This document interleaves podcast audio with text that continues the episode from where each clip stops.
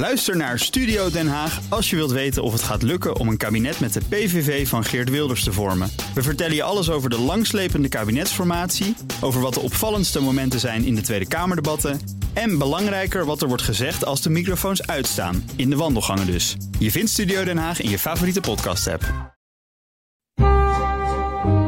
De Perestrooikast. Een blik op Oost-Europa.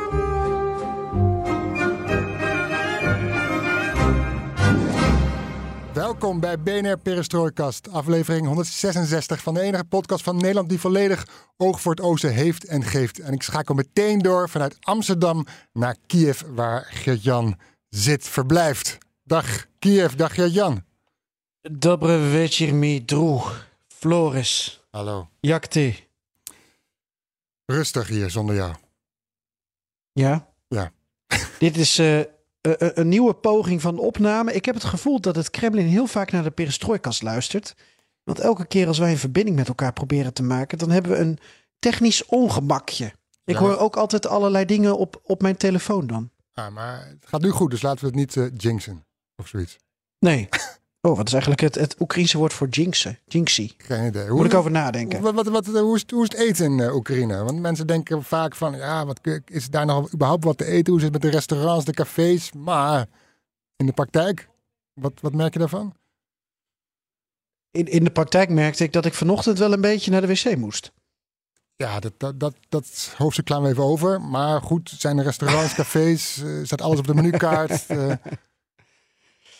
Ik heb eh, de indruk dat eh, bijna alles er is. Nou ben jij eh, het afgelopen jaar vijf keer in Oekraïne in de oorlogstijd geweest. Dus jij kan het beter inschatten. Maar hier in Kiev heb ik het gevoel dat er geen tekorten zijn. Heel af en toe hoorde ik iemand zeggen, ja, het bier is op. mhm, Maar dat kan ook zijn dat ze geen nieuw vat meer willen aansluiten. Dat ze denken, het is mooi geweest voor vandaag. Ja. Dus er is misschien af en toe schaarste. Maar of ik nou naar de Georgië ga of naar de Turk. Eh, waar heb ik nog meer gegeten? De Oezbeek. Ik heb ook al bij de Krim-Tatar gegeten, bij Moussafir. Mhm. Erg lekker. mhm. Ja, dat, dat is er allemaal. Ja, en dat zit, Dat allemaal, is er allemaal. dat zit allemaal vol ook eh, qua eh, gasten. Ja, de ene avond wat meer dan de andere avond. Ik heb het gevoel, maar dat weet jij misschien beter, dat door die avondklok het tijdstip van eten in de grote stad wat naar voren is gegaan. Want die avondklok die is om 11 uur. Mhm. Dus dan denk je dat valt nog wel mee. Ik, ik kon me in ieder geval voorstellen in, in coronatijd in Nederland. Nou, dan gingen we wel tot, tot 10 uur in ieder geval door. Hè? En dan gingen ze om 10 uur zeggen laatste ronde en dan ging alles een beetje dicht. Ja. Maar hier heb ik wel het idee dat ik om kwart over acht binnen moet zijn om eten te bestellen. Want anders gaat die hele keuken dicht. Ik heb gisteravond twaalf restaurants afgezocht tussen kwart over acht en vijf voor negen. En uiteindelijk heb ik bij de Turk nog een lentilsoepje en een eh, stuk shashlik of zo eh, naar binnen kunnen werken. Eh, en dat moest ik eigenlijk ook voor negen uur op hebben, want daarna wilden ze al de boel sluiten. Dus ik heb het gevoel dat die avondklok wel, wel drukt op het schema van de Oekraïner. Ja, nou, dat, ze ze moeten ook allemaal, op tijd nog naar huis. Hè? Dus ja, Kiev is een grote stad. Dus misschien als je ergens in een buitenwijk woont, in Kiev, en je moet van het centrum Maar nog die, mensen, die mensen hoeven toch niet allemaal naar Lviv? Nee, maar buiten, buiten het dorp, voorstad van Kiev, Irpin bijvoorbeeld. Misschien moeten ze daar terug naartoe. Wil je nu al een bruggetje maken naar Nee, dat is eh, vroeg, waar ik ben geweest? Nee, dat komt, dat komt zo. Dat houden we zo in de gaten. Houden, we nog even achter de hand. Ehm, we hebben even snel ge, ge, eh, ge- gecommuniceerd via eh, Signal. En toen had je een aantal onderwerpen eventjes snel opgeschreven. En waarvan, je één er even, waarvan we nu even in ieder geval deze uitlichten. Dat is het luchtalarm. Ehm, ik was ook vooral benieuwd, want je was, nee, het is voor het eerst dat je in Oekraïne bent. Hoe, hoe kwam het voor jou over, de eerste keer het luchtalarm? Moeten we trouwens niet nog even zeggen dat je inmiddels weet... eh, alles ten oosten van de rivier de Elbe... kan de komende dagen, weken, maanden, jaren... ook vanuit Oekraïne tot je komen? Ja, dat heb je bij deze gezegd. Heel goed. En wat leuk is, is dat we heel sociaal en democratisch zijn. Ja, dat heb je bij deze gezegd. Heel goed. En jij bent Floris Akkerman? Eh, dat heb je bij deze gezegd. Heel goed. En jij bent Gert-Jan Haan. Oké. ja. BNR Perestrooikast. En wij wisselen telkens stuivertje, inderdaad. Eh, want jij bent nu... Klopt het dat jij vijf keer in Oekraïne bent geweest... eh, sinds de volledige oorlog, Russische ja. invasie? Ja. Ja, ja. Nee, en ik was eh, begin februari 2022 hier voor het laatst. Mhm. En ik moest wel een, een drempel over. Mhm. En Ja, ik heb dus ook wel met jou en met anderen ook van tevoren gesproken over het luchtalarm. Ja. Wat moet je daarmee? Hoe moet je dat nou inschatten? Ja. Ik, ehm, ik ben nog nooit zo goed voorbereid op reis gegaan, laat ik het zo zeggen. Maar dan toch naar de hamvraag. Het luchtalarm, hoe, hoe is dat voor jou? Nou, dan ga ik het even in, in stapjes met je doornemen. Mhm, is goed. En Neem neem. Het, eerste stapje, het eerste stapje was twee weken geleden toen ik de app downloadde. Mhm. Eh, in het Engels is dat geloof ik Ukraine Alert. En toen had ik hem ook al ingesteld eh, op de regio Oezhirod. Want daar zou ik als eerste naartoe gaan. Westen van het land, tegen de grens met Slowakije aan... met één teen in de NAVO. Ja. En toen had ik eh, drie dagen lang een, eh, een soort militaire training... ter voorbereiding ook op de reis. Als je naar conflictgebieden gaat, dan kun je van die trainingen volgen In Nederland? Mhm, ja. in Nederland. En om twee uur s'nachts hoor ik een geluid. En ik denk, dit is een of andere ontgroening. Weet je, want het was ook ehm, eh, opgezet eh, door de journalistenvakbond en persveilig in combinatie met eh, Defensie. Dus ik dacht, dit is een of andere drill. En ik, eh, ik stond stijf naast mijn bed om twee uur. Ik sliep boven en ik dacht, het geluid komt van onder. En daar staat iemand met een boombox en die wil dat we nu naar buiten komen en tien keer opdrukken of zo. Ehm, het liefst in onze onderbroek. Maar er was niemand. Eh, maar ik stond wel helemaal op, op, op scherp. Dus ik, ik mijn broek aandoen. Nou, dat lukte niet. Dus ik dacht al van potverdorie, weet je. Als dit in Oekraïne gebeurt, ja, dan ga ik de bietenbrug op. Ik krijg mijn broek nog niet eens aan. ja, dan, eh, En ik heb van jou geleerd, je hebt een minuut of 10 à 15 om in een schuilkelder dan te komen. Als het, eh, als het 20 ernst dacht ik. is. Ja. Mhm, ja. Maar ga door. Ja, afhankelijk van waar je bent in het land hè, en waar de raketten vandaan worden afgeschoten ook. Maar toen eh, had ik na een paar minuten pas door dat mijn telefoon op een plavuizen vloer lag. En dat het geluid dus uit mijn telefoon kwam. En dat het luchtalarm van Oezerot afging. Terwijl ik dus in Bergendal bij Nijmegen een training onderging. Nou, dat, eh, Nou, eh, ik kan wel zeggen, het was een goede oefening. zeker. Maar toen was je in ging Toen was ik dus in Nijmegen. Ja. En toen ging ik, nee, toen was ik in Nijmegen. En daarna ging ik naar Oezerot. Ik ben ongeduldig. En daar ging het luchtalarm 's ochtends af. Mhm. op straat. Mhm. En eerst ging die in mijn broek af, in mijn broekzak, ging de Mhm. app af. Ja. Toen dacht ik nog van ja, nou zit iedereen naar mij te kijken. En toen ging ook het luchtalarm af. En toen ja, ging ik antropologisch om me heen kijken. En, en, en, en iedereen liep door. Ja. Niemand deed wat. En de eigenaar van het hotel, ik sliep in de Vliegende Hollander. Ik dacht dat is wat toepasselijk. De eigenaar van het hotel die had van tevoren al raar opgekeken bij de vraag: eh, eh, heeft u ook een kelder? Ehm, er gebeurt hier niks, meneer, in Oezerot. Nou, en het luchtalarm, daar reageerde dus ook helemaal niemand op. En ik, rationeel wist ik dat. Emotioneel dacht ik wel even van, het is toch wel een beetje gek. Want een sirene of een alarm, ja, dat is net als een rood stoplicht. Dan, dan moet je dat eigenlijk opvolgen. Dan moet je stoppen. Mhm. Nou ja, en zo ben ik er een beetje ingegroeid. Op een gegeven moment ging ik naar Kiev met de nachttrein. En in Kiev eh, een paar keer eh, het luchtalarm ervaren. En nou, de eerste keer toch maar naar de schuilkelder in het hotel. Toch even ook om te kijken van ja, hoe werkt dat allemaal hier? En het hotel dat ik had geboekt, dat had ik los voor jou gedaan. Maar toevallig heb ik dus het hotel waar jij ook hebt gezeten. Want ik had hem online gevonden van nou, ze hebben een schuilkelder en een generator. Dus eh, nou prima, Eh, tel uit je winst. En ehm, eh, een paar dagen ging het ook goed. En een paar dagen, ook als ik in de stad was, eh do like the locals do. Mhm. En dat betekent dus, je gaat eh, eh, de Telegram-kanalen af en je probeert een inschatting te maken van wat voor gevaar is er eventueel. Gaat het luchtalarm in het hele land af, dan weet je eigenlijk dat er voor jou in Kiev niks aan de hand is. Dan is er gewoon een, een MiG-31 opgestegen vanuit Belarus vaak.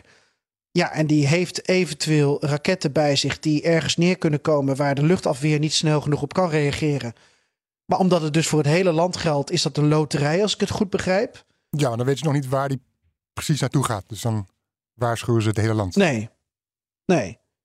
Ehm, en als het drones zijn, dan gaat iedereen ook maar gewoon door. In principe in Kiev. Eh, de Iraanse drones, ja, dan, dan weten ze de luchtafweer, zeker in Kiev, is inmiddels wel goed genoeg getraind om daar wat mee te doen. Ja, daar is zelfs ook een Ehm. mobiele anti-drone team, geloof ik. Om ze uit de lucht te halen. Dat heb ik ook gehoord. En ehm, wat ik vannacht had, Eh, maar dat was een beetje eh, anders. Mhm. Want vannacht zeiden de telegramkanalen... ja, we hebben een, een, een, een, niet definieerbaar object. En het werden steeds meer niet definieerbare objecten. En toen bleef ook wel in die telegramkanalen de oproep van de, uh, Jermak... de kabinetchef van Zelensky staan... van blijft u toch maar even in de schuilkelder. Mhm. Dat is sowieso natuurlijk het advies... want dat moet de overheid nou eenmaal adviseren. Uh, maar ook uh, vrienden en kennissen hier in Kiev... zat ik dan even mee te appen... en die zeiden ook van ja ik weet ook niet precies wat het is. Tegelijkertijd bleven zij lekker in hun bed en waren ze hè, plaatsvervangend bezorgd voor mij. Nou, ik toch maar naar de schuilkelder hier in het hotel om uh, 12 uur s'nachts. Mhm. Helemaal niemand. Iedereen slaapt door. Ja. En ondanks dat je dus ook die intercom hier in je hotelkamer hebt. Want En uiteindelijk dacht ik van, ja, wat- Die gaat dan af. Vanuit je hotel krijg je het ook te horen dus. Ja, had jij dat nog niet? Nou, weet ik eigenlijk niet. Staat me niet meer bij. Nee, hier in de hotelkamer wordt het ook omgeroepen. Dus je Ah, hebt de oké. app, je hebt buiten het luchtalarm, maar eh, de ramen zijn best wel geïsoleerd, dus je Ja. hoort het eigenlijk niet buiten. En dus gaat er een intercom in je hotelkamer af. Mhm. En die zegt van eh, luchtalarm gaat u naar de kelder. Oké. Maar ik ben telkens de enige die naar de kelder gaat hier. Mhm. Ehm, ik was heel erg moe, dus ik ben vannacht op die stoeltjes in de kelder toch een, eh, een uurtje weggezakt. En om half twee werd ik weer even wakker, keek op mijn telefoon. Ja, het luchtalarm was er nog wel, maar die vrienden hadden al geappt van ja, het zijn drones. Dus oké, toen ben ik weer terug naar de kamer gegaan. Dus Mhm. ik probeer te doen zoals de lokale mensen het doen. Maar ik vind het nog wel een beetje ingewikkeld. Dat kan me voorstellen, ja. Het En nu jij. Hoe bedoel je nu ik? Nu jij als ervaringsexpert. Ik bedoel, je bent ook in, in Gerson geweest en in Kharkiv en in de Donbass. Dus ja, je, je hebt veel meer meegemaakt. Ja, nou ja, nou ja, het moment is altijd lastig als je in bed ligt. Wat doe je dan? Overdag heb je vaak, ben je vaak wel bezig. Dan ga je van afspraak naar afspraak en dan hoor je hem wel. En dan over het algemeen volg je hem niet op, omdat je toch je afspraken hebt en je verhalen wil maken.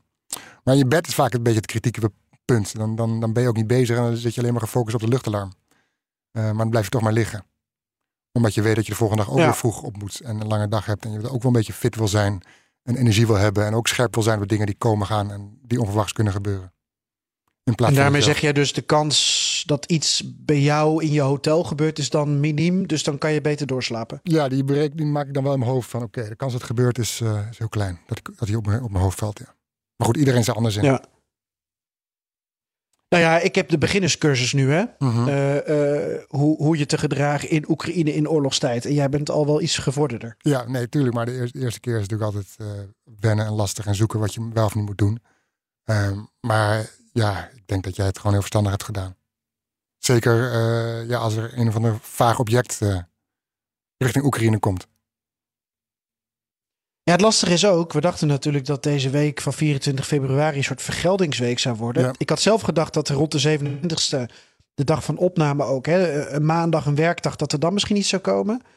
Maar het, het zijn dus een paar drones geweest en het is tot nu toe vrij minimaal. Ja, je vraagt, Ehm, ik zeg daarbij niet naar de mensen die naar ons luisteren vanuit Moskou van nou, eh, trek de hendelnummer over. Maar ehm, het is de afgelopen twee weken, zo heb ik hier ook begrepen, echt heel rustig geweest. je enig idee hoe dat kan? Zijn er raketten op? Zijn er drones op? Of, of eh, wat zit erachter? Nou, de, de, de Britse inlichtingendiensten zeggen dat de drones ehm, eh, op zijn, de Iraanse drones. Ja, Mhm. er zijn er dan wel weer vannacht een aantal afgevuurd, een stuk of veertien.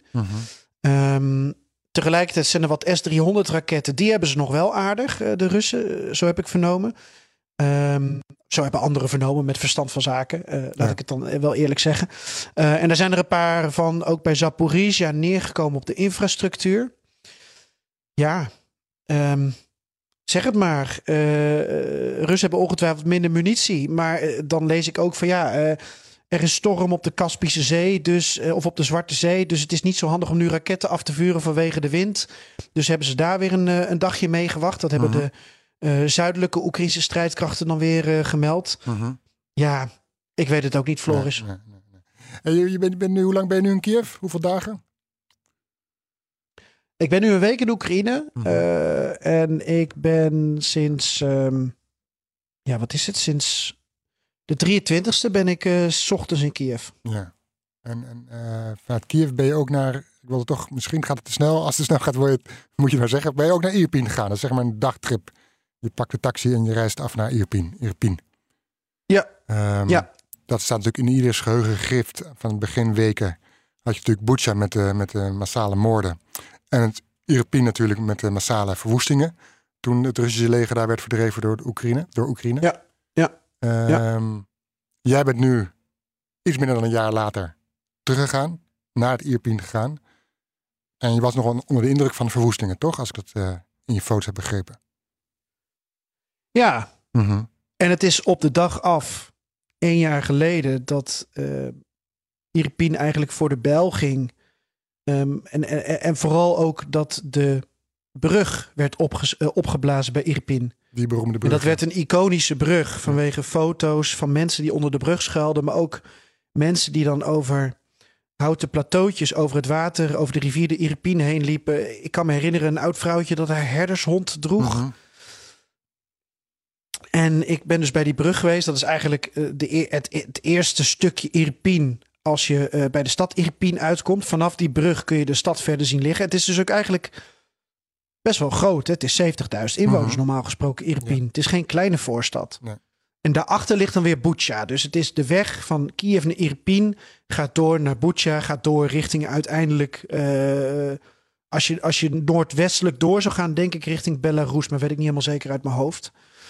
Ehm, ja, en, en eh, we hebben ook ehm, eh, de verwoesting van Irpin zelf gezien. Kijk, en, en 71% van, van de gebouwen daar is beschadigd. En dat kan natuurlijk heel klein zijn, van een gebroken ruit tot aan absoluut verwoest door raketten en door brand. Mhm. Maar die brug was natuurlijk eh, het eerste wat ik zag. En, en ook wat ik herkende. En dat vond ik sowieso hè, van deze hele reis.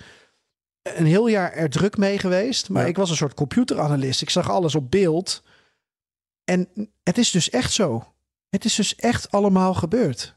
Twijfelde, je? twijfelde je daar dan aan? Niet, zo bedoel ik het niet, maar... Nee, maar ik zeg het even tegen de iets van eerst zien dan eh, geloven? Is het toch eerst zien dan geloven? Nou ja, dat is ook een beetje krom, maar... Ja, wil je, het, wil je het je echt grijpen, dan moet je er zijn. Bedoel je dat? Ja, dat is het. Mhm. Ja. Ik vond het ook eh, verschrikkelijk toen ik hoorde wat er in Bucha was gebeurd. En als je dat dan ziet, of eh, die bom op het, op, het theater van Mariupol. Mhm. Maar zelf naar Irpin toerijden. Hè, waarbij ik constant, ik was met een fotograaf en met een chauffeur. Waarbij we het constant ook hebben over van nou, wat gebeurde er op deze plek? Waren hier dan Russische tanks? Waren hier dan Spetsnaz? Eh, waar stond de Oekraïnse defensie opgesteld? Waar waren de blokposts? Ehm, eh, tot waar zijn ze gekomen? Weet je, de Russen. Eh, wat gebeurde er bij dit kruispunt? Oké, dan hebben we de brug. We gaan voorbij de brug. Wat was hier? Ehm, dan naderen we eh, een, een parkeerplaats waar nu al die verbrande, uitgebrande auto's zijn opgestapeld. Mhm. eh, langs de, de weg naar de stad Irpin. Dan kom je in Irpin zelf. En er zijn delen van Irpin en daar zie je niks eigenlijk aan verwoesting. Ja. Maar er zijn andere delen, daar is gigantisch huis gehouden. En ja, ook dat vond ik heel bijzonder. Er was een straat Mhm. en aan de ene kant stond een nieuw huis. En ik vroeg ook nog aan eh, Roman, ehm, die mee was, vroeg ik van Roman, is dit, nou, is dit nou opgeknapt? Het ziet er zo mooi uit. Zegt hij, nee, dit was er al.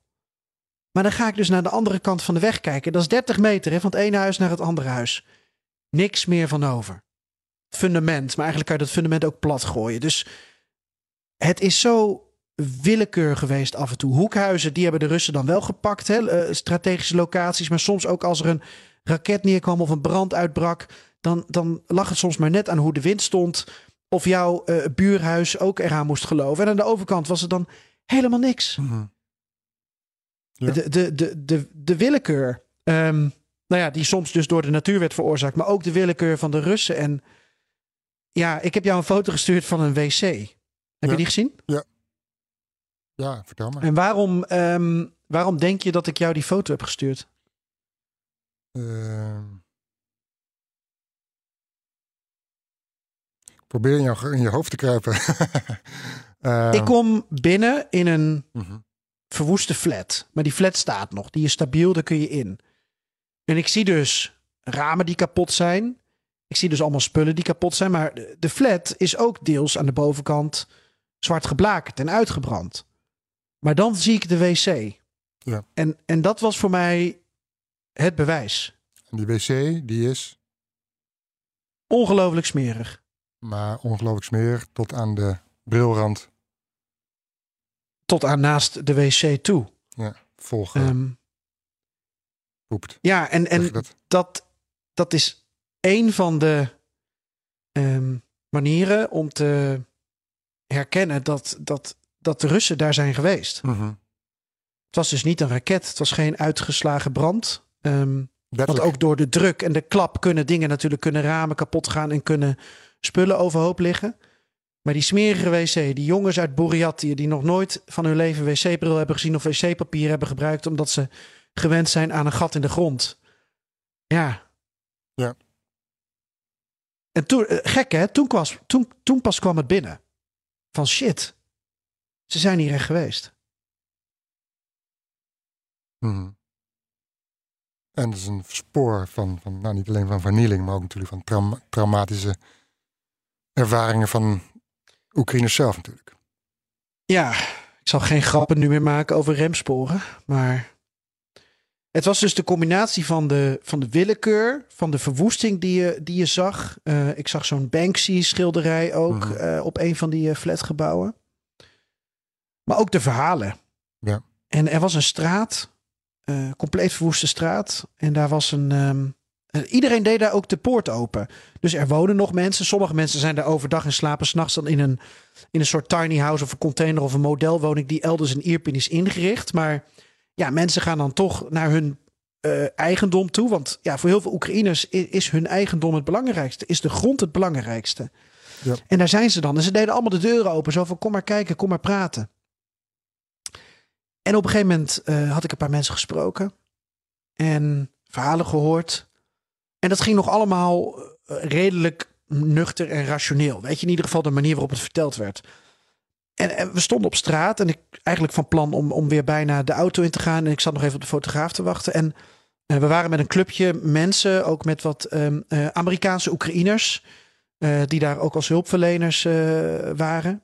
En ehm, nou, je, je gaat zo een stukje horen, eh, wat audio, wat ik heb opgenomen. Want opeens kwam er een, een vrouw op mij af. Opeens Mhm. kwam Allah, wat oudere vrouw, 55 jaar of Je 60, stond kwam op mij met die, af. met die Amerikaanse Oekraïners, met collega's in een, hal, in, in een straat Ja. waar In een huizen, straat. huizen werden opgeknapt van de verwoestingen. Nou, die huizen waren nog helemaal verwoest. En dat was laagbouw. Dus dat zijn Mhm. echt gewoon kleine rijtjeshuizen. Mhm. Ehm, met een tuintje. Dus niet eens grote flatgebouwen die zijn geraakt. Maar echt eh, een straat die gewoon echt pech heeft gehad. Ja. En omdat daar ook de Russen zijn geweest. Nou, en wat je gaat horen is Allah die op mij afkomt. Mhm. En ik ben er eigenlijk helemaal niet op voorbereid dat Allah op mij afkomt. Eh, en je hoort eh, twee ehm, Amerikaanse Oekraïners die eh, af en toe bijspringen voor de vertaling, zodat ik niet er doorheen hoef te praten als Allah ook praat en het gesprek ook door kan laten gaan. Ehm, het begint iets te jolig, eh, dit stukje, met dat ik eh, zeg dat ik een Nederlandse journalist ben. Maar goed, luister maar naar de komende twee minuten. Ja, Да. Ja, ja, ehm Nederlandський journalist. Який? Нідерланди. А, Нідерланди. Нідерланди. А, все, все. Так. Я просто хочу сказати, що А він, він хоче перекласти. А, він перекласти. Ну, е, е, бо вони були, я зразу не, не, не подумала, чи дівчата. Що скла- скажіть їм усім, що е, я не знаю конкретно за чиї гроші, але з-за кордону гроші. money І ми дуже вдячні, що вони and нам they're very thankful. зробили і вікна поставили. they- і да. they put uh, windows and they, she's very thankful that they helped her uh, build some things and at, in her house and remodel things. And she she's not exactly sure who who did it but she is very thankful. Uh. Алла Петрівна. Алла Петрівна. Номер е, Чапаєва, Е, номер? Багірова. Багірова. Багірова Багірова? 20. 20. Багірова. Багірова 20.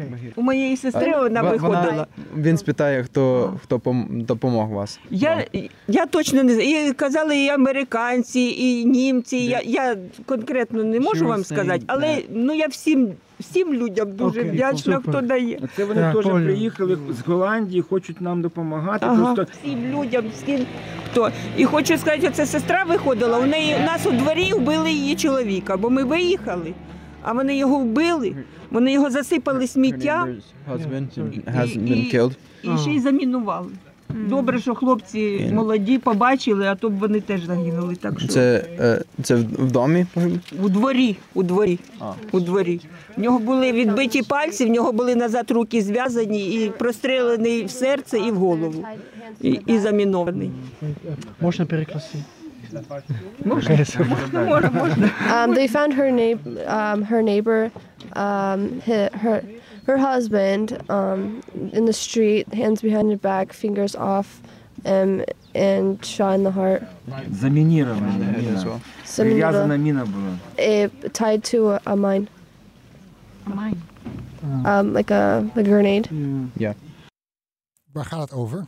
Ja, over de gruwelijkheid. Mhm.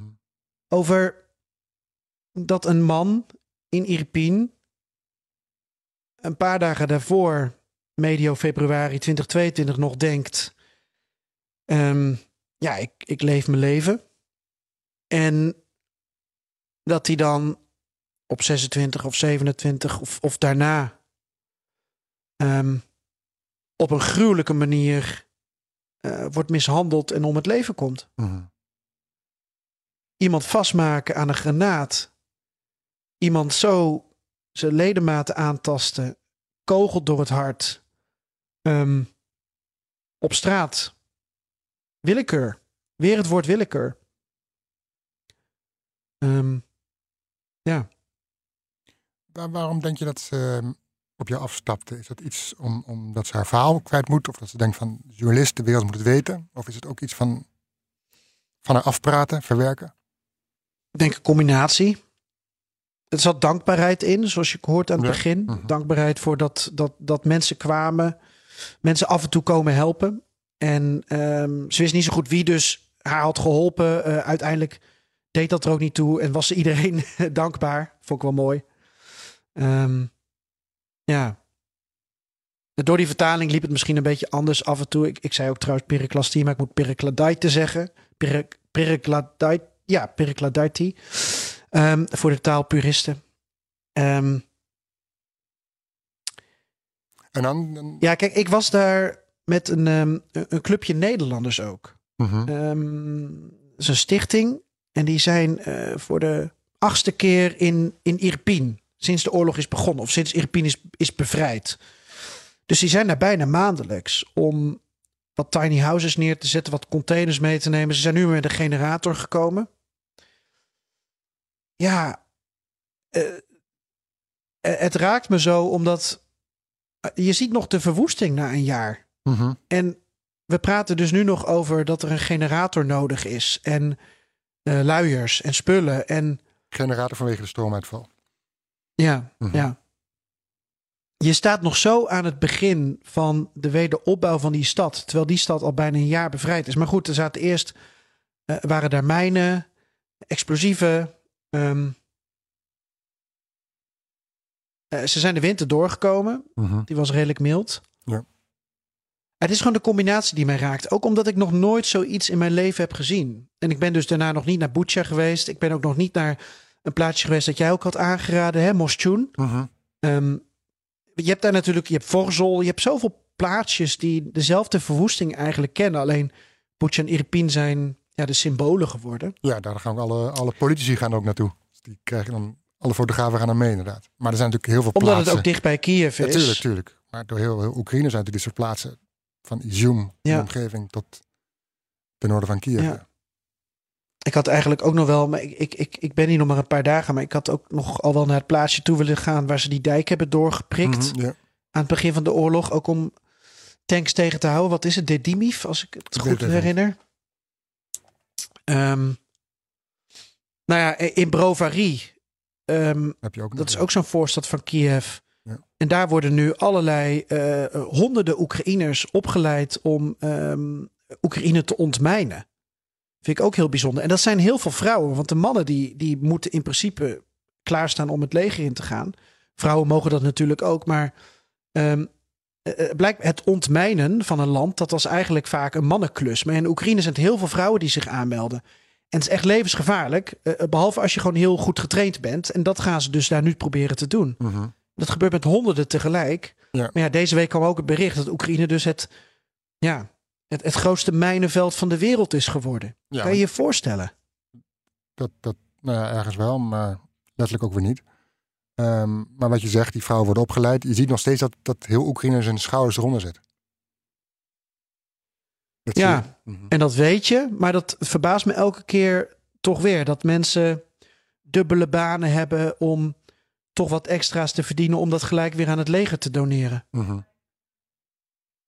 Ik vind de solidariteit nog steeds enorm. Ja. misschien is die solidariteit ook wel groter dan, dan in 2014 het geval was. Dat hoorde ik van wat mensen uit Mariupol en Donetsk en zo. Die zeiden van ja, dat zijn dan voor de tweede keer in hun leven zijn ze gevlucht. Hè? Voor de tweede keer in eigen land internal displaced persons. En die vertelde van ja, in 2014 dan kwamen we uit het oosten naar Kiev en dan werden we nog niet echt met open armen ontvangen. Zo van ja, jullie zijn toch eh, Russen of op de hand van de Russen. Wat doen jullie hier? Ehm, eigenlijk wat nu bijvoorbeeld de Baltische Staten zeggen: hè, van ja, ga, ga maar lekker vechten tegen die mensen. Mhm. Ehm, en nu eh, worden ze wel met open armen ontvangen, omdat nu het hele land merkt ehm, hoe genadeloos die Russische agressie is. En dat, dat verschil, dat merk je echt wel. Ja. Dat vond, maar dat had ik me eerder niet zo gerealiseerd. Ja, dus het is ook dat, dat op een of andere manier, ik heb het ook met mensen over gehad, dat de Krim en Oost-Oekraïne, als je op dat moment in Kiev was, 2014, ja, dat was toch iets nog een beetje ver van je bedshow. Eh, Dat, dat, dat, dat speelde zich daar af. En hier in Kiev Ja. ging het leven eigenlijk door. En nu inderdaad staat het, eh, staan ze in je huis. Ja. Wat had ik nog meer naar je doorgestuurd als punt om te bespreken? Ik, ik vond het echt, ik vond Ja, het echt wil- heftig, Floris. Ja, ook sorry. Ja, Eh, gek, hè? Nee, maar ja. nee, het is helemaal niet gek. Ik bedoel, dit, dit, zijn, eh, dit, dit, dit zijn dingen die gewoon niet, niet te bevatten zijn en, en, en die je niet kan voorstellen. Zeker niet in Europa waarvan je dacht van dit, dit gaan we nooit meer meemaken na de Tweede Wereldoorlog. En dan staat het, eh, dan staat het opeens voor je neus. En hoe Ja. veel je er ook over leest. Eh, je merkt het pas als je het ziet, als je het ruikt, als je de mensen hoort. Dan pas, dan, dan slaat het in je. Die brug trouwens, nog één dingetje daarover. Er wordt gewoon een, een nieuwe brug naast gebouwd. Ja, want het gaat ook best rij- wel snel. Nu rij je er een beetje omheen, toch? Of over, ik weet, over een soort Ja, van- onderdoor. onderdoor. Ja, onder, ja. nou ja, onder, onderlangs. Dus je gaat een soort het dalletje goeie, in. ja. En dan zie je dus ook de verwoesting van die brug. Je rijdt rechtsom vanaf eh, Kiev gezien. Mhm, Dan heb je dus die oude brug die verwoest is. Die laten ze ook staan, want het moet een monument blijven. mhm. Eh, ze hebben wel een paar elementen weggehaald. Dus een taxibusje dat daar lag. En er staat nog wel een soort kinderwagen. Dus het, het is ook gewoon een soort openluchtmuseum. Is ook een speciale Maar er wordt een nieuwe- brug gegeven of niet? Oh, dat is een goeie. Dat weet ik niet. Heb ik niet, niet op. gehoord. Maar dat zou best wel kunnen hoor. Mhm. Ehm, ze noemden het, eh eh, Roman noemde het gewoon de oude brug en de nieuwe brug. Maar er wordt dus een nieuwe brug nagebouwd, naast gebouwd. Ehm, en dat gaat best wel rap. Mhm. Eh, en dat is ook gewoon, dat vind ik dan wel mooi om te zien. Dus aan de ene kant zeg ik van ja, die wederopbouw gaat gewoon traag. Ja. Om allerlei redenen. Al, allerlei logische redenen ook. Maar tegelijkertijd die brug, die is misschien van de zomer af. En als daar dan weer overheen gereden wordt, ja, dat, dat, dat, dat geeft dan wel weer een bepaalde vreugde, denk ik, van we kunnen door. Mhm. En die brug hebben de Oekraïners toen opgeblazen, zelf, om de Russen een halt toe te roepen, hè, met het offensief richting Kiev. Ja, ja, dat, Dat was op, op 27 februari, Mhm. op deze dag van opname van Ja, ons. ja. Dus, ehm, ja. Nou goed, tot zover Irpin. je was ook nog op audiëntie bij Zelensky. Dat, Ja, dat klinkt ook iets nog. te, iets te... Maar goed, hè, jullie hebben elkaar ontmoet. Hij had een groot verjaardagsfeest. Je had veel mensen uitgenodigd. Mhm. En verjaardagsfeest is natuurlijk ook heel dubbel. Maar we weten nog steeds eigenlijk niet hoe we Ja, een jaar oorlog nou op een juiste manier moeten... Herdenkingsdag, dacht ik eigenlijk. Je herdenkt eigenlijk dat een jaar geleden die oorlog is begonnen. Ja, vind ik wel mooi. Ja, sommigen noemen het ook jaardag. Ja, ja. Maar dat vind ik weer te veel op verjaardag lijken. Ja. Maar nee, ehm, en dan toch even achter de schermen hoe dat werkt. Eh, de 23ste kreeg ik een ehm, eh, uitnodiging, een, een formulier. En als ik mijn gegevens invulde, dan eh, was ik uitgenodigd voor een, eh, een, een evenement met Zelensky op 24 februari. En dan kreeg ik een dag later kreeg ik de bevestiging en een adres en een tijdstip. Er mocht verder niet over gecommuniceerd worden met de buitenwereld. Nou ja, ehm, ik denk, ehm, oké, misschien ehm, buiten.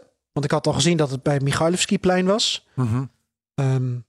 Ik dacht misschien anders in een metrostation. Hè? Want waar ga je anders 300 internationale journalisten ontvangen op een veilige manier? Ja. Met Zelensky die dan ook zijn verhaal kan doen. Maar ik, daar zit niet een metro echt heel dichtbij. Dan had ik een ander adres doorgegeven. En uiteindelijk bleek het dus het Intercontinental Hotel te zijn. Mhm.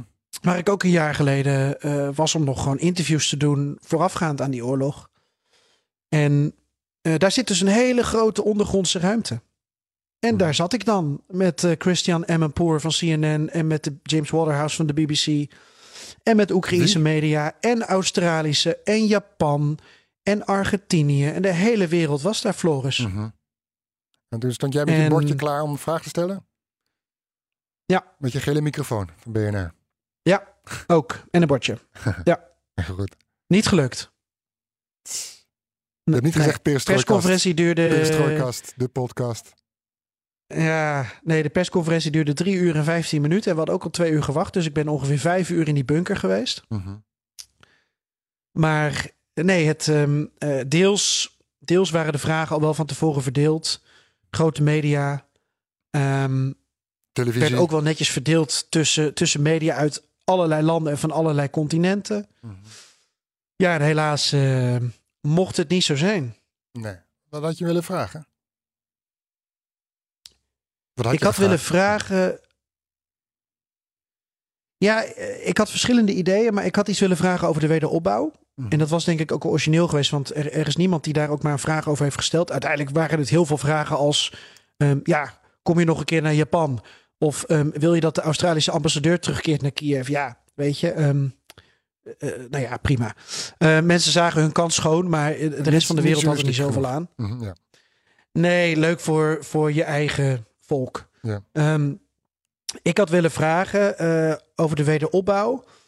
Hoe Zelensky eh, zou willen voorkomen dat Oekraïne een speeltje zou worden van het Westen. Van westerse landen, bedrijven en investeerders die ongelooflijk veel geld in Oekraïne pompen. Waar wij ook hè, met z'n tweeën veel aandacht aan besteden aan dat dossier. ja, we hebben daar een, Dat vinden we eh, echt serie- belangrijk om dat te volgen. Een serie van gemaakt Ja. van vijf.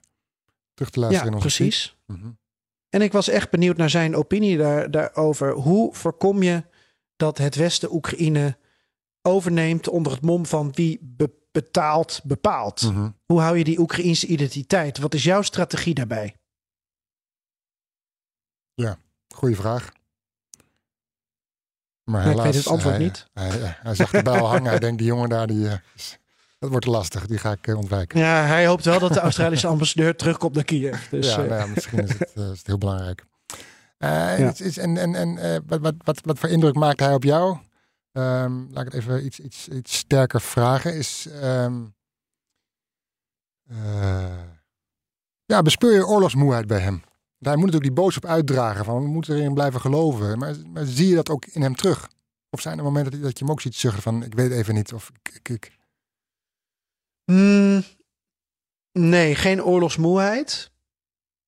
Eh, wel als je een persconferentie van drie uur geeft, dan, dan geef je af en toe wel ook realistische antwoorden. In plaats van dat je alleen maar voor de buitenwereld wil zeggen eh, dat, dat iedereen nu moet helpen en nu zijn vliegtuigen Mhm. moet sturen. Want anders eh, gaat iedereen morgen voor de bijl. Dus eh, ik vond het wel interessant eh, om, om hem drie uur lang te zien, om hem te observeren. Eh, soms deed hij een, een, een opmerking of een ant- antwoord geven met een lach, met een grapje. Mhm. Hij heeft natuurlijk goede dossierkennis na een jaar. Ehm, en hij heeft natuurlijk eh, door zijn verleden als acteur en komiek... kan hij heel goed teksten ook uit zijn hoofd leren. Ehm, mediatraining, dat, dat, dat is hem op het lijf geschreven. Ja. Maar af en toe waren er wel verrassende vragen, iets minder gescript. Ja, en dan vond ik het wel interessant om naar hem te kijken. En hij zei ook op een gegeven moment ook van ja... ehm, was er een vraag van wat is nou je grootste angst voor over een jaar? Wat als het nou over een jaar, als Oekraïne er net zo voor staat als nu? Waar is het dan misgegaan? Ja, daar moest hij wel even over nadenken. Maar toen kwam hij met best wel een interessante analyse. Want toen zei hij, ja, als, als het over een jaar net zo is als nu, dan zou dat een drama zijn. En dan zijn we dus waarschijnlijk een deel van de westerse eenheid kwijt. Mhm. Want als we daar een deel, deel van kwijtraken, krijgen we minder wapens en munitie. Dat leidt dan weer tot meer interne onrust in Oekraïne, omdat er meer doden vallen. Mhm. En als er meer interne onrust is, dan, dan verliezen we mogelijk het moraal. Ja. En het moraal is nu onze drijfveer, is nu onze kracht. Dus Mhm. het zou dramatisch zijn om er over een jaar op dezelfde manier voor te staan, zei Zelensky. En toen kwam de Zelensky terug die zich herpakte, namelijk door tegen de journalist van de BBC te zeggen. En nu neem je je woorden terug, vriend. En nu ga je tegen Rishi Su- Sunak zeggen dat die vliegtuigen moeten komen. Dat dan toch Ja. wel. Ja. Daar zit, zit Maar overal- interessant, hè? Het Mhm. was een interessante analyse. Mhm, ja. Maar overal zit wel die boodschap in, jongens, eh, blijf erbij, richting het westen. Ja, maar dat werd hem af en toe op een presenteerblaadje aangeboden. Omdat als hij dan een antwoord moet geven op een vraag uit Australië of China of Japan of Argentinië. Ja, hij weet inmiddels wel welk land een, een grote donateur is en welk land een beetje moeilijk doet. Dus Ja. hij weet precies met welke boodschap hij richting die journalist moet komen die uit dat land komt. Ja, er zijn, zijn ook wel kritische vragen over Zelensky. bedoel, Er is afgelopen week, een, afgelopen week, een paar weken geleden, een enorme corruptiezaak geweest bijvoorbeeld. Ja, zeker. Ehm, wel ook van de Oekraïense media, Mhm, moet ja, ik dan zeggen. Van waarom staan bepaalde figuren nog niet op een sanctielijst? Ehm, maar ook, eh, ja, wat ik zelf interessant vond, een vraag van eh Piat Kanaal. Mhm. En jij weet van wie dat kanaal is, hè? Zeker van zijn eh, eigenlijk voor de oorlog grote concurrent Poroshenko. Ja. En zij zenden alleen nog maar via internet uit, niet meer Mhm. op tv. En dat, dat, dat is dan de schuld van Zelensky. Ik weet even niet uit mijn hoofd hoe dat nou precies zit. Maar dat er natuurlijk een veet is tussen Poroshenko en Zelensky mogen duidelijk zijn. Ja, ook al hebben ze in de ja, oorlog wel die strijdbel deels begraven. Ja. Maar Piat Kanaal eh, ja, ging toch even, omdat de hele wereldpers erbij was, eh, Zelensky daar een, een veeg eh, mee uit de pan geven. Zo van ja, wij zijn van de zender verbannen. Mhm. En ehm, eh, nou, dit heb je niet goed gedaan, dat heb je niet goed gedaan. Wat zijn de grootste fouten nou eigenlijk volgens jouzelf geweest?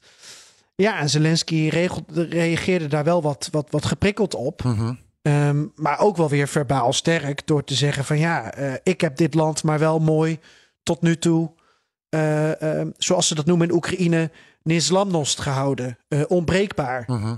We zijn niet geknakt. En dat heb ik toch maar mooi gedaan. Ja. En dat hadden we onder de vorige president nog maar moeten bezien. Mhm. Ja, want hij don- weet donders goed natuurlijk wie die vraag stelt. Ja, absoluut. Ja. Ja. ja. Ehm, wat, wat staat je nog meer te wachten? Nou, dat weet je natuurlijk ook deels niet, maar eh, qua verhalen. Ja, weet ik deels wel. Ja, ik Weet ik deels eigenlijk voor wel, hetzelfde. Er komt opeens een, een, een, raket op je, op je af en dan moet je weer je plan omgooien. Dat bedoel ik eigenlijk. Oh, Dus dank dat, je. eh, God, jij ja. probeert me al weken gerust te stellen en dan kom je nu met het ja, doemscenario. je, je bent er bijna. Even afgelopen. Ehm, ik heb nog een week. En deze week hoop ik eigenlijk gewoon eh, heel veel mensen te spreken eh, die bepaalde belangrijke functies in Oekraïne hebben. Want in aanloop naar de 24e eh, dook de hele wereldpers erop. En ik heb dus bewust eh, ook de week na de 24e gekozen om hier te zijn. Om te kijken of ik nu bijvoorbeeld met burgemeester Klitschko kan spreken. Ehm, of met ministers of ehm, Ja, je wil Ja, graag spreken interessante met, met, mensen. ik ben even de naam ontschoten. Die jonge minister van Technologie of van ICT. Of, eh, eh, Verderhof. ja. Ja, ik krijg waarschijnlijk eh zijn onderknuppel te spreken. Want wat... wat, wat, wat- Oké, nou, oké. vooruit. Maar wat, wat Het interesseert schijnt wel een goede onderknuppel te zijn hoor. Dus eh, dan, eh, dan ga ik ermee akkoord. Ja, maar wat, wat, wat, wat, wat is het? Want dat, daar hoor je eigenlijk weinig van, hè, van hem. Of, eh, ja, jij weet het beter van dan ik, maar veel gaat natuurlijk richting Klitschko en Zelensky aandacht uit. En eh, Ja. naar eh buitenlandse zaken en naar defensie. Waar Ja. zijn we in deze oorlog? Ja, ik hou dat nog even voor mezelf, Floris. Want ik weet goed. dat er een heleboel collega's ook luisteren. En, Mhm. en die loven jou en mij altijd vanwege onze ontzettend goede ideeën. En onze enorme kennis van de regio. Dus ja, dan moeten we de slapende honden toch niet eh, wakker goed. maken. Dan, eh, dan bewaren we die nog even voor een, eh, voor een ander gesprek. Laat ik het zo zeggen. Ik heb een aantal thema's die ik heel interessant vind om, om te volgen. Wederopbouw is er één van. En ehm, cybersecurity en eh, digitale transformatie, zoals dat hier heet, dat is een ander. Ehm, maar ik heb ook al wel door eh, dat, en dat heb ik ook al wel van jou gehoord. eh, je kan op één dag een verzoek indienen en dan op een andere dag word je gebeld. En met ook wel de vraag van kun je dan en dan klaarstaan? Ehm, de- dus ik moet ook wel in Kiev en omgeving blijven. Ja, dat is, ja. Want je kan zomaar gebeld worden van... goh, kan je nu even langskomen? En ik heb dus wel heel veel verzoeken uitgezet. Eh, en op die manier hengel ik wel een paar interessante mensen binnen. En ik vind ook een minister van Gezondheid interessant. Mhm. Ehm, weet je, eh, ook, ook het vraagstuk van ziekenhuizen... En, en logistiek richting ziekenhuizen. Je hebt een ziekenhuis in Dnipro eh, eerder bezocht... Ik heb in Oezerot dan gemerkt, ja, die stad die heeft 100.000 inwoners normaal, nu 140.000. Mhm. Ehm, en dan heb ik het over de geregistreerde gevallen, geloof ik. Dus daar zijn de faciliteiten natuurlijk ook niet goed. Niet omdat er geen ziekenhuizen meer zijn, maar omdat er gewoon te veel mensen zijn. Ja. En ja, die interne vluchtelingen, die blijven nog wel even. Dus eh, elke stad in Oekraïne heeft zo zijn eigen problemen en zijn eigen neveneffecten van deze oorlog. En eh, dat vind ik heel interessant om in kaart te brengen. Ik heb al wel, om, om, om mee af te sluiten, mijn waarde is het idee... elke Oekraïner heeft een verhaal. Je kan echt met 40 miljoen mensen hier een verhaal maken. Dat is sowieso het geval. Dus ik wil bij deze de groeten doen aan mijn vrouw en mijn dochter. En zeggen dat ik de komende 40 miljoen dagen hier ben. Want ik heb nog een lange weg te gaan. knippen we eruit hoor, die groeten. Maar nou zeg, het is mijn, mijn eigen podcast. Het is ook jouw Ja, podcast. ja, Wij mogen toch wel de groeten af en toe doen. Ik doe de montage. Goed, mijn dochter he- he- heeft mij voor het eerst eh, langer dan twee weken dan, dan straks niet gezien. Dus weet je dat ik dan een keer in onze podcast eh, de groeten heb gedaan. Moet ze, wordt wel, nageslacht. Moet, moet, moeten ze wel luisteren. Trouwste fans. Net als jouw vrouw, net als jouw ouders. Klopt, klopt, klopt, klopt. Ja. Ehm, Mogen de Over- mensen toch wel een keer prijzen? Ik bedoel, voor hetzelfde geld, volgens jouw scenario, heb ik morgen een raket op mijn dak. Dan heb ik toch maar een mooie keer de groeten gedaan. eh, precies. En, ja, misschien kun je vanavond nog bellen. Video bellen. Je maakt het echt steeds erger. Ja, we hebben nou, bij deze dan. Maar, maar zij, kunnen, zij kunnen, als ze willen, kunnen ze ook eh, naar onze podcastfeed gaan. Waarin je elke dag 10 minuten tot een kwartier een interview plaatst samen met Connor Klerks. Die dat heel mooi in elkaar monteert. Beter dan ik dat kan.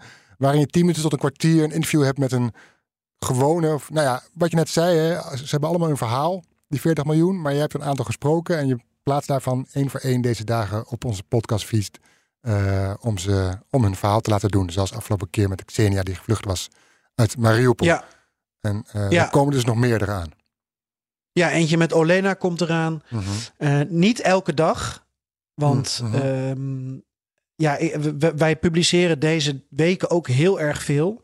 En, en het is bijna niet bij te houden voor de luisteraar. Dus sorry, beste luisteraar. Ehm, dus ik wil het niet elke dag doen. Ehm, ik denk ook dat het goed is dat als ik terug ben, dat je dan ook nog een paar verhalen eventueel hoort. Ja. Dus we hebben Xenia, we hebben Olena, je krijgt nog Yevgeny, je krijgt nog Denis. Ehm, er staan er nog een paar op mijn lijstje, laat ik het zo zeggen. Is goed. En de eerste was al eh, Ja. meer dan het luisteren waard. De moeite. Dank Is er nog iets wat je nog wilt toevoegen? Nou, ik wil nog graag de groeten doen. Dat mag. Aan wie? Nee, ehm, ik, wil jou, ik wil jou zo halverwege mijn reis gewoon even eh, bedanken. En Ja, dat geldt ook voor alle anderen. Zullen we maar concluderen met eh, eh, een jaar lang dacht ik heel veel van Oekraïne te weten. En een jaar lang ehm, klopt dat ook wel op basis van dat ik allerlei Oekraïners heb gesproken. En jou heb gesproken en veel meer andere interessante mensen. Maar ja, pas als je hier bent, grijpt het je. Uh -huh. Grijpt het je naar de keel. Eh, pas dan heb je de impact door. Ja. Het is heel cliché, maar ik, ik vind het nu al een van de reizen van mijn leven. Clichés zijn eh, vaak waar. Dankjewel, Jacuyo. Zet hem op daar. Paka. Jacuyo's uh,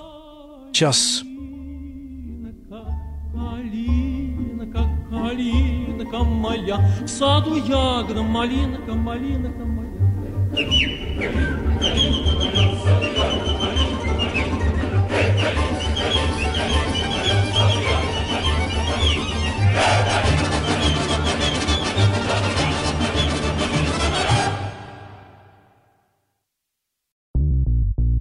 BNR ben je altijd als eerste op de hoogte van het laatste nieuws. Luister dagelijks live via internet. Bas van Werven. En heel langzaam komt de zon op rond dit tijdstip. Je krijgt inzicht in de dag die komt op BNR, het Binnenhof in Nederland en de rest van de wereld. De Ochtendspits. Voor de beste start van je werkdag. Blijf scherp en mis niets.